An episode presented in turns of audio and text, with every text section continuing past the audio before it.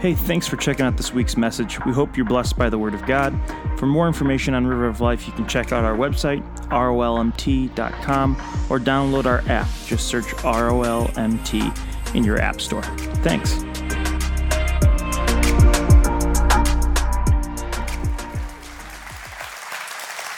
I do want to mention just a couple of things to you that the uh, our Feed the Need went out again this week, and they are just killing it. 419 lunches served to kids this week.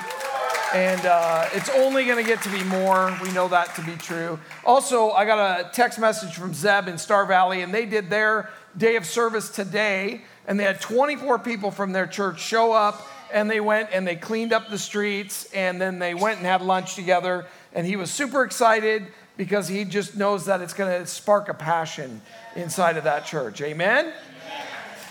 So good to see them serving, and it's so good to see you at church. I know that um, summer just began um, for Missoula, um, and so I appreciate you coming out on one of the first sunny days that we've had. Um, but I, I promise you that, that you'll be blessed that you're here. I believe that God's got some amazing stuff in store for us. Amen? Amen. Amen. Well, um, I was thinking about this a few weeks back as God was beginning to lay this sermon series on my heart. And um, I just want you to know, I, I, mean, I've preached for a long time. I've, if you were to get onto my computer right now, I have a file that's, that's kind of an archive of sermons that I've preached. And, um, and there's probably, I think there's about 1,100 of them on there. So I preach, I know, look at your neighbor and go, man, he doesn't look like he's that old. No, I didn't say laugh at that. I said, look at your neighbor and say, man, he does not look like he's that old.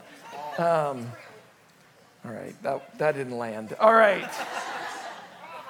Um, but I got to be real with you as I was starting to put together the notes for this week and thinking about where we're going to go in the next few weeks. This is a tough one.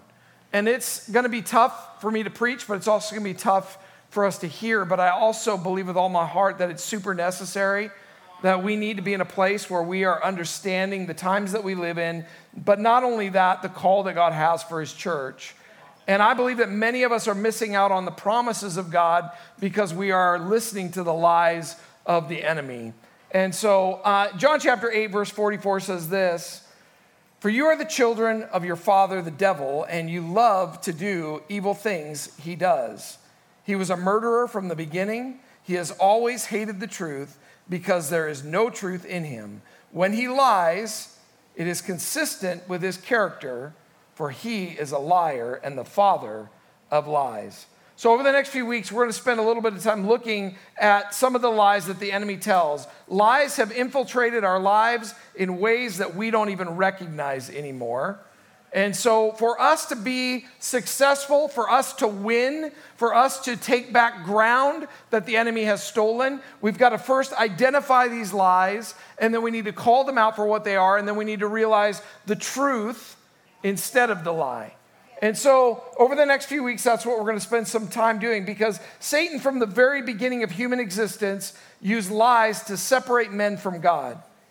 He knows our weaknesses and, and he, is, he knows what we're prone to, and so he will lie and he will deceive and he will get us to start even small, believing little things, and eventually get us to a place where there's a chasm between us and God.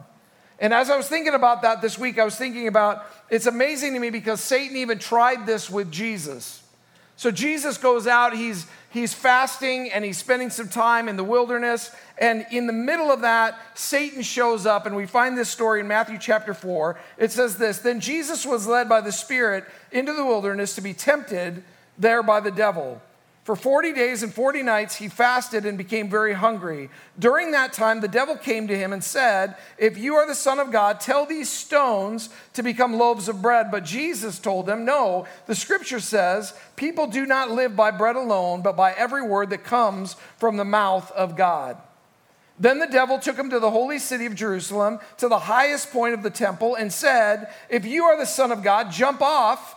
For the scripture says, He will order His angels to protect you, and they will hold you up with their hands, so that so you won't hurt your foot on a stone. Jesus responded, The scriptures also say, You must not test the Lord your God. Verse 8 Next, the devil took him to the peak of a very high mountain and showed him all the kingdoms of the world and their glory. I will give it all to you, he said, if you will kneel down and worship me. Get out of here, Satan, Jesus told him. For scripture says, You must worship the Lord your God and serve only him.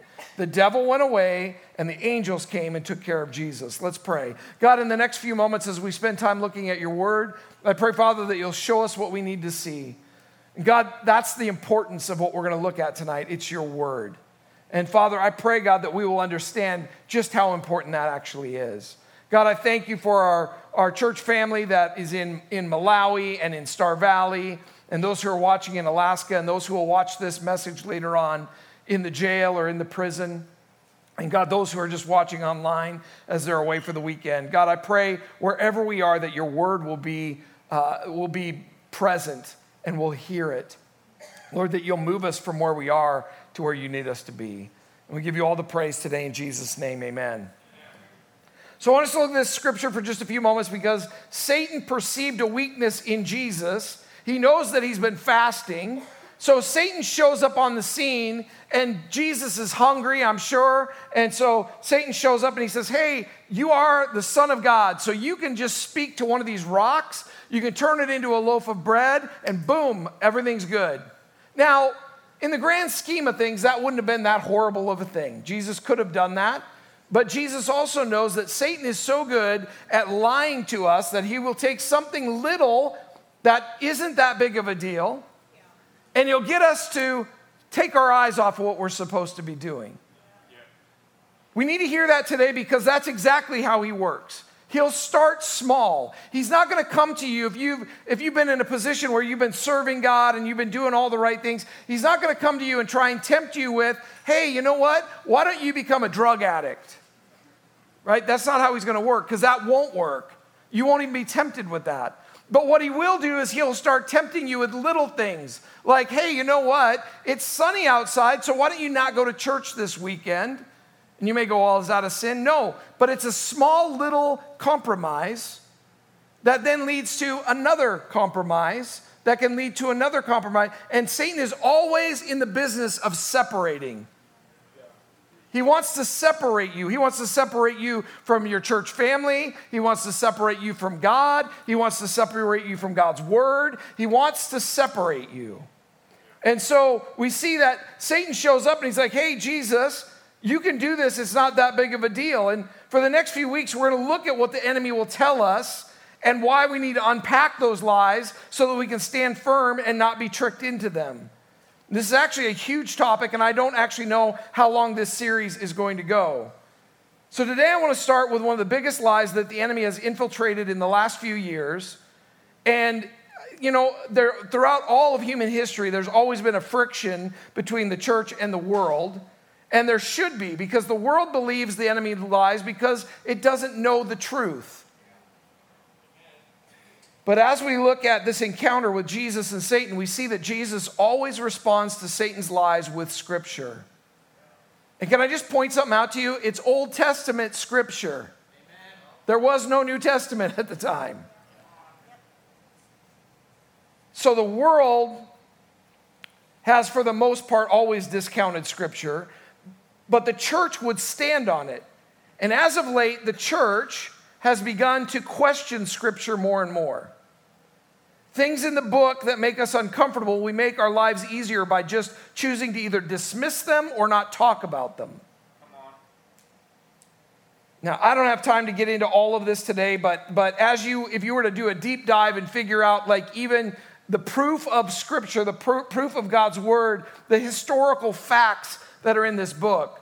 Can I tell you, there have been archaeologists who have done their very best to try and disprove this book.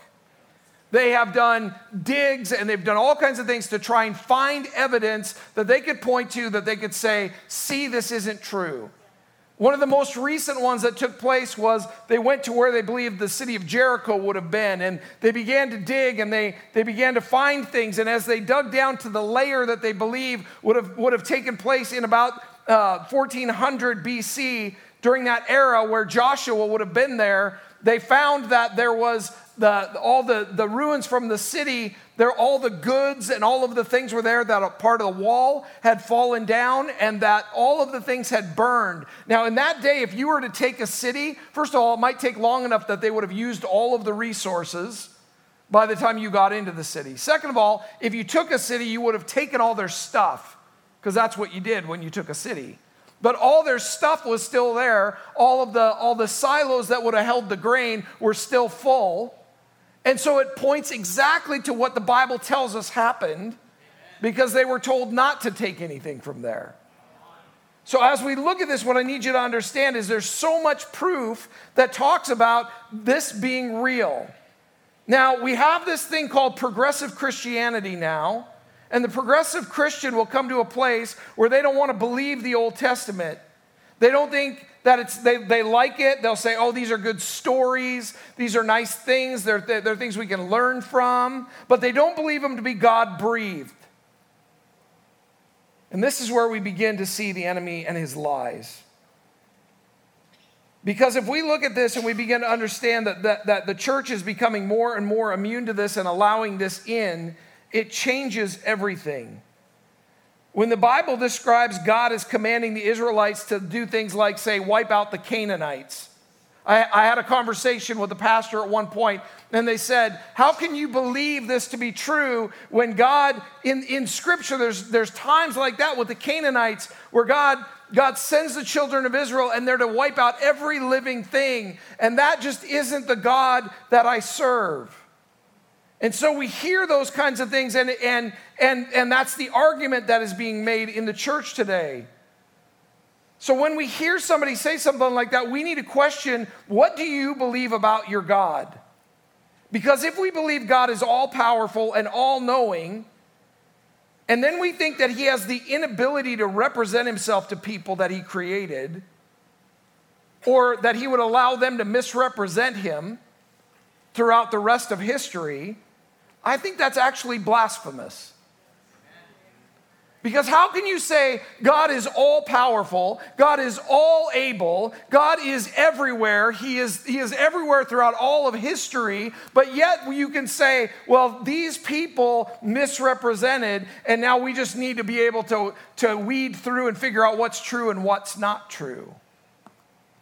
I read a paper not too long ago that talked about the fact that oftentimes we feel as though God couldn't have done what he did to the Canaanites because it's too horrific.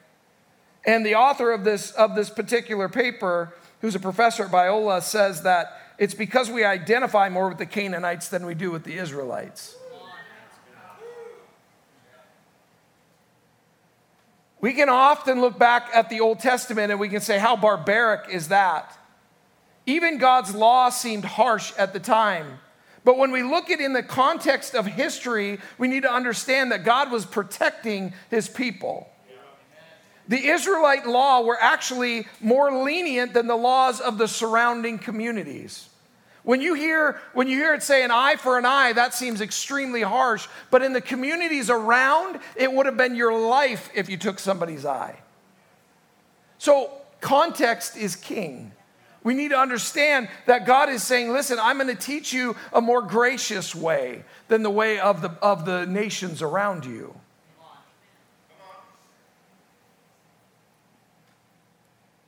So, in the time and the space that the Israelites lived, God was gracious with them.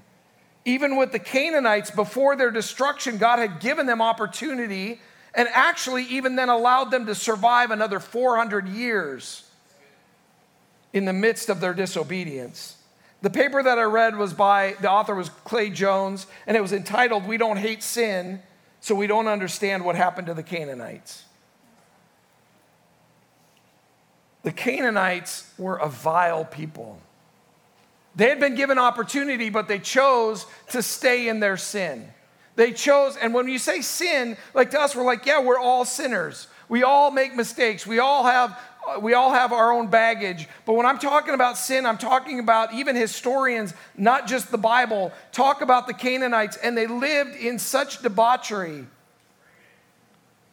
They let their sexual appetites dictate their culture. They sacrificed their children to their gods in order to gain success. They would burn them alive up to the age of four.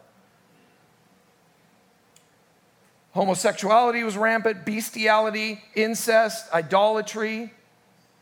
Their whole existence was about either making themselves feel good, and it was all things that were against what God had told them. And even when God warned them and warned them and warned them, they still continued to live in this place. So, as we look at scripture, what we need to understand, it's easy to read a story and go, How could God do that? How could God send them in? And because I don't understand it, I'm not going to believe it. And so I'm going to just dismiss those stories.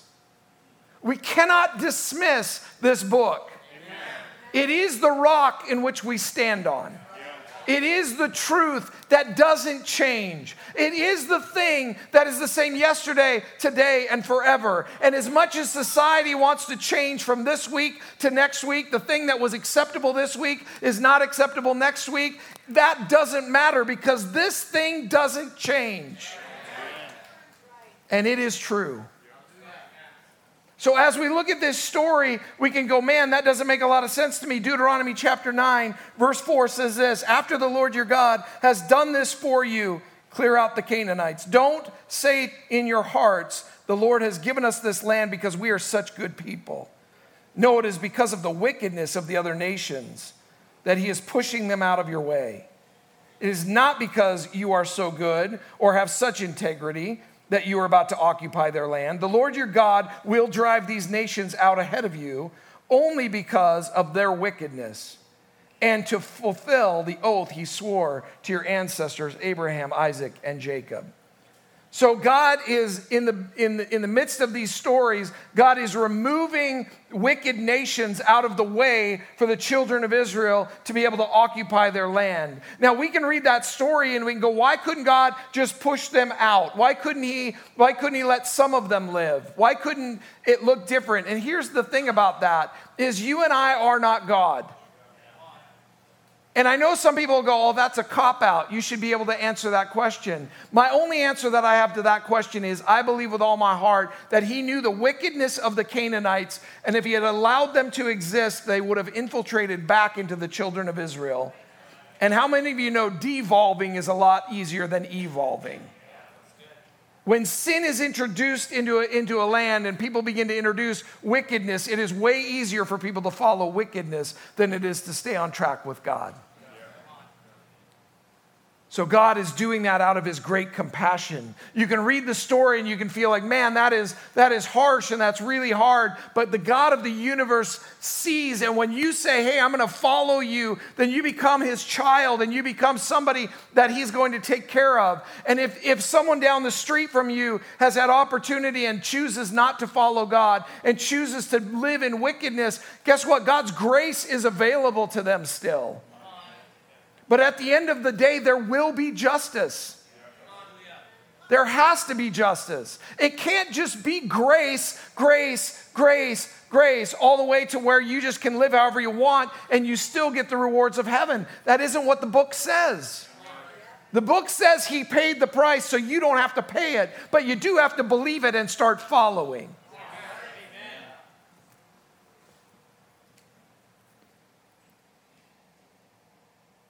We see how easily culture can devolve.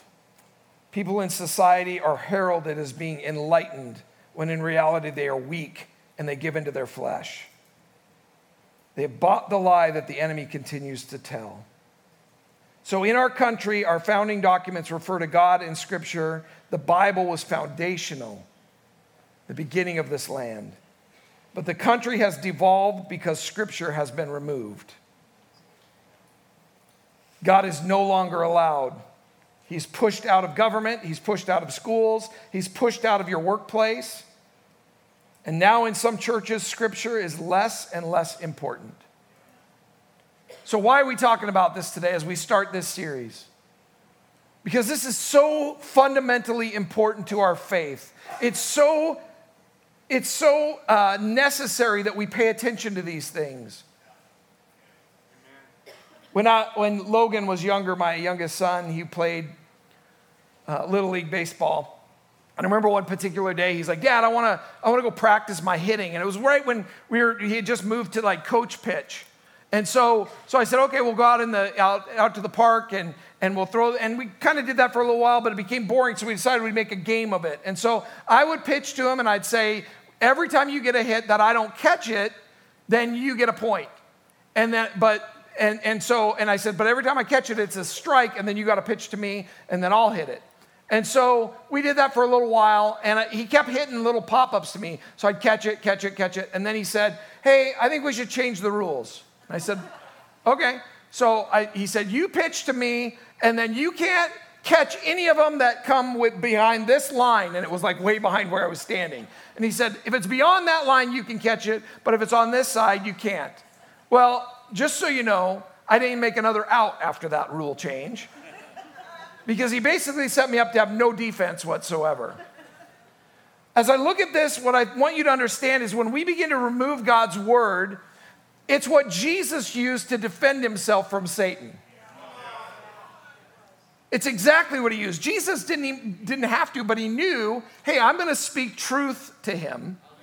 I'm going to speak the truth of God's word to him, and that will be my defense. So when we as believers begin to say, hey, there's parts of this that if I say it, people will think I'm mean, people will think I'm in- intolerant, people will think all of these things of me, so I'm just not going to say them, or I'm not going to believe them. Or, I, or we'll just gloss over those things. Can I tell you what you're actually doing is you're removing your defense system. If Jesus used God's word as defense, how much more do we need God's word to defend?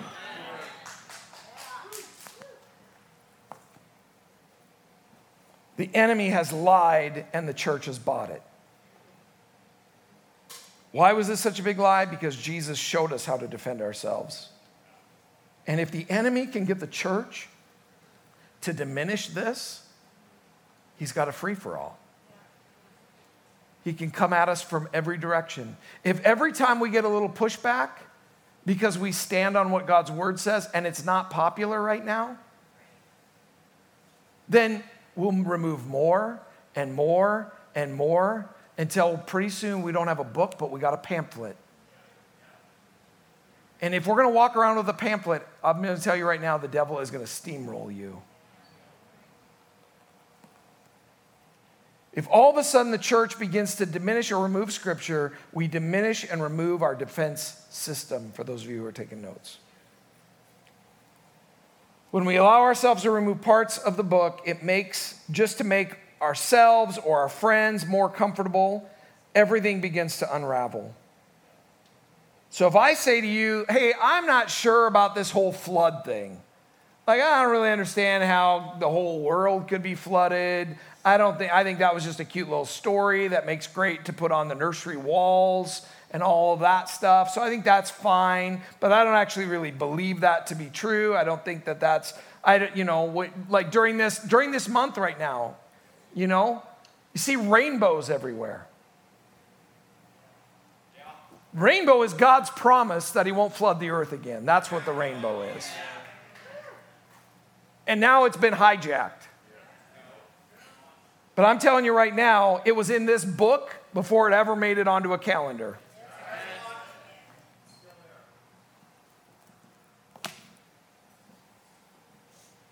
So if you say, I don't know if I can believe that, I don't know that I believe that story to be true, can I tell you then, as we begin to look at scripture and you begin to understand that God has all of these promises for you, how can you be sure that the promise is for you? If I go, I don't know if I believe all of this, or I'm going to remove that and I'm going to remove this, then all of a sudden you hear somebody get up here and they preach a word that hits you, and you go, man, God's got a promise for me. Can I tell you how much harder it is to have faith in that promise when you've already removed other things from this book? If you're going to remove stuff, then you can go, yeah, I like that part, so I want to hold on to it. But when all of a sudden you wake up tomorrow and your day doesn't feel like that promise in the moment, you'll start to doubt. Why? Because you started removing stuff from the Word.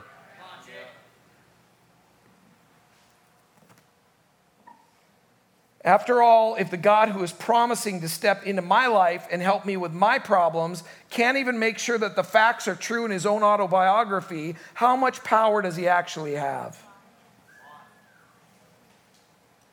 Oh, that was better than that. I'm going to say it again. After all, if the God who is promising to step into my life and help me with my problems can't even make sure that the facts are true in his own autobiography, how much power does he actually have? So, how do we combat the lies? It's with the book, it's with his word. He says who he is, he says what he'll do. He says how he sees you. He says what he has for you. He says all of those things in this book. So I just want you to understand that you may see it in other places. You may see you may see pastors start to diminish, start to take away from, not preach about. Can I tell you we we are this week this week was an amazing week with, the, with Roe v. Wade being overturned. And I, I get it. I, I understand some of you politically, whatever, but I'm just telling you right now, he knitted us together in our mother's womb. So that's true, it's in here. That's when he started to see that. I mean, that's, he saw you. He had plans for you. He has dreams for you. I was talking to Jason Lindsay earlier today, and he said, You know, Jason, it's so amazing, but, but what the church needs to understand is we can pray for that to happen. We can be excited that it happened, but now there's a void, and the church needs to step up. Jason, stand up. This is Jason Lindsay. Jason Lindsay is the director of Child Bridge here in Missoula, and uh, they need more foster families. Because we can't just say, yeah, no to abortion, but then just let kids be in the wind. So Jason's going to be afterwards. He didn't know I was doing this, but too bad. Uh, he's going to be standing back kind of by where you got the cookies um, before church, right? You're welcome. Uh, so if you uh, just have questions about what that looks like, fostering, I'm asking you to go talk to him after, after the gathering. See, what we need to understand is the enemy lies and, and, and we've gotten to a place now where because we're so politically that now we see everything through that. We need to stop it. We need to see it through this. Because I'm telling you, there are people that, that have red and there are people that have blue, and there are people that, that love Jesus on both sides, but there's also people that we, we can't just go, oh, they got an R by their name, so they must be a good person. No. Do they, do they, do they make decisions based through this? Because if they don't, run away. The church has to stand. We have to stand. No more lies. Seth, you can come. We'll, I'll be ready for you in a minute. I didn't give you a cue, so here's, here's your cue. Come on up. Satan wants you to diminish this book. He wants you to start compromising in some of these areas. It's okay for Christians to celebrate Pride Month, he'll tell you. I'm sorry, but pride is a deadly sin.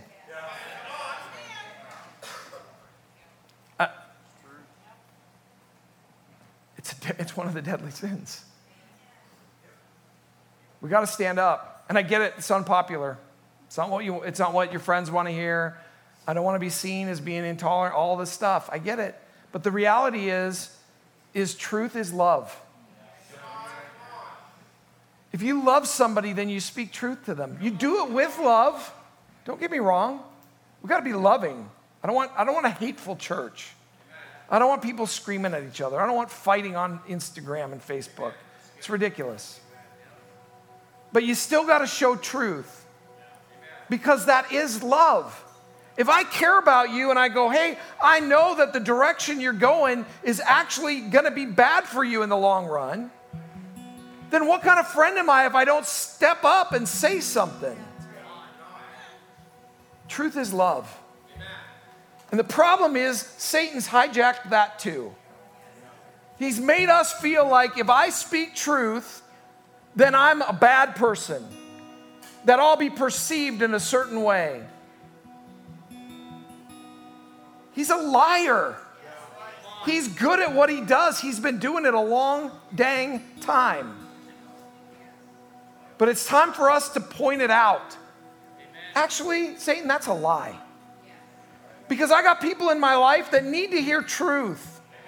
They need to understand that I'm not some little wussy Christian who's afraid that I'm going to offend somebody and maybe get removed from social media or canceled in some way. And so I'm going to st- I, I don't want to I don't want to make waves. That's not my job. I'm just going to be over here and I'll love quietly in the corner.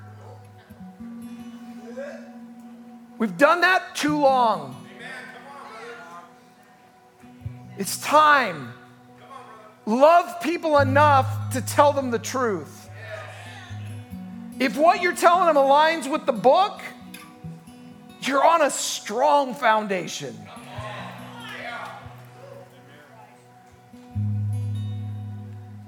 Here's the thing it's important for us as the church to understand this because there's a war. It's not against flesh and blood. The enemy is raging, and he thinks he's winning. But the church has been sitting on the sidelines. And we got to stand up. The part of it is, though, this. If you'll understand the importance of this book and the reality of the truth of it, then all of a sudden, when you hear a promise, you can apply it and believe it.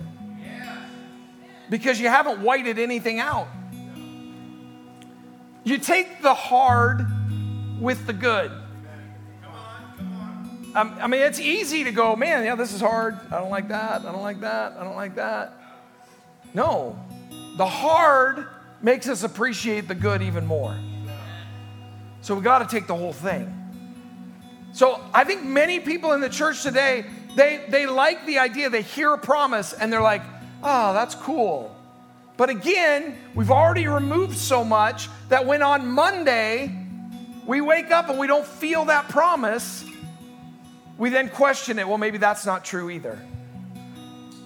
It's time for us to understand it is true. His promises are real, His promises are for you. Let's believe the book. Let's trust the book.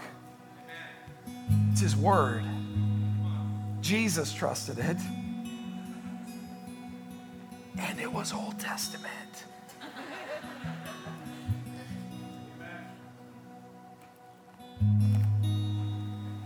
Today I want to pray. Wasn't sure how we are going to close this out, but I'm going to have the prayer teams come and they can be down here. If you need prayer for anything, they would love the opportunity to pray with you. I really feel like there's some in the room today, and you just need to understand that because the reality of the book, that God does have promises for you.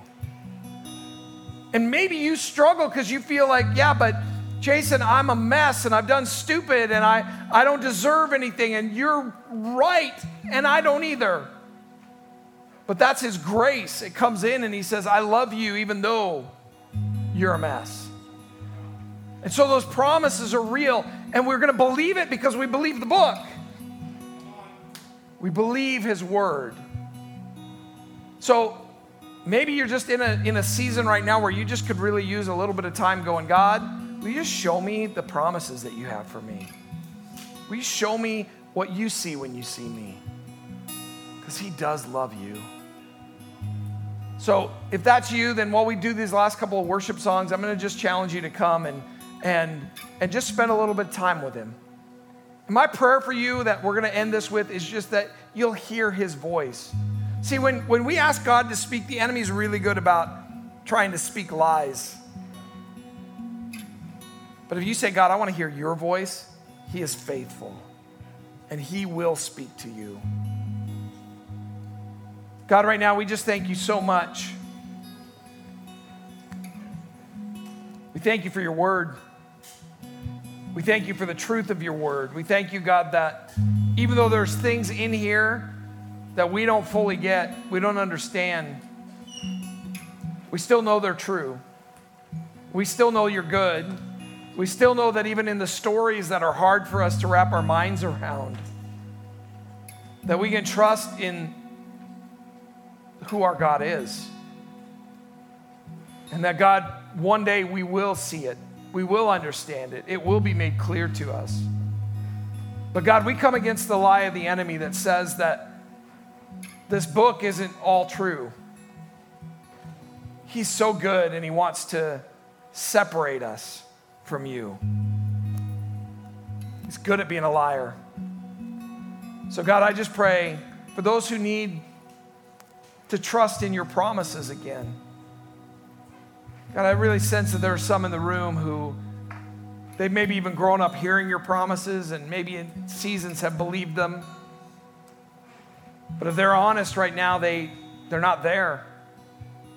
They don't feel as though those things are real for them. So, God, I pray that tonight you would wrap your arms around those who would feel that way and reveal yourself to them. And we do come against the lies of the enemy right now. We, God, we ask for truth to be revealed. God, help us as we walk through this series to see this world, to see ourselves the way that you see us. Help us to be a church that stands on a foundation of truth. That God, we're not, we're gonna, we're gonna love people, but we're gonna love them with truth. We're not gonna fold and lie and pretend so that others will feel better. But we're going to stand on the truth of your word unapologetically and know that, God, it's through your truth that lives are changed, that battles are won, that cities are turned, that land is taken, that, that people's hearts are turned to you. So, God, help us to be that people. We give you all the praise today. In Jesus' name, amen. Will you stand as we sing? The altars are open if you want to just come and spend some time in prayer.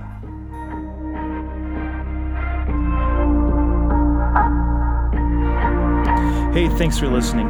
River of Life is a ministry in East Missoula, Montana. We exist for one purpose to make Jesus famous by showing his love to the lost, broken, and hurting. For more information, you can check us out online at rolmt.com if you've made a decision to follow Jesus today, we'd love to talk to you about what comes next.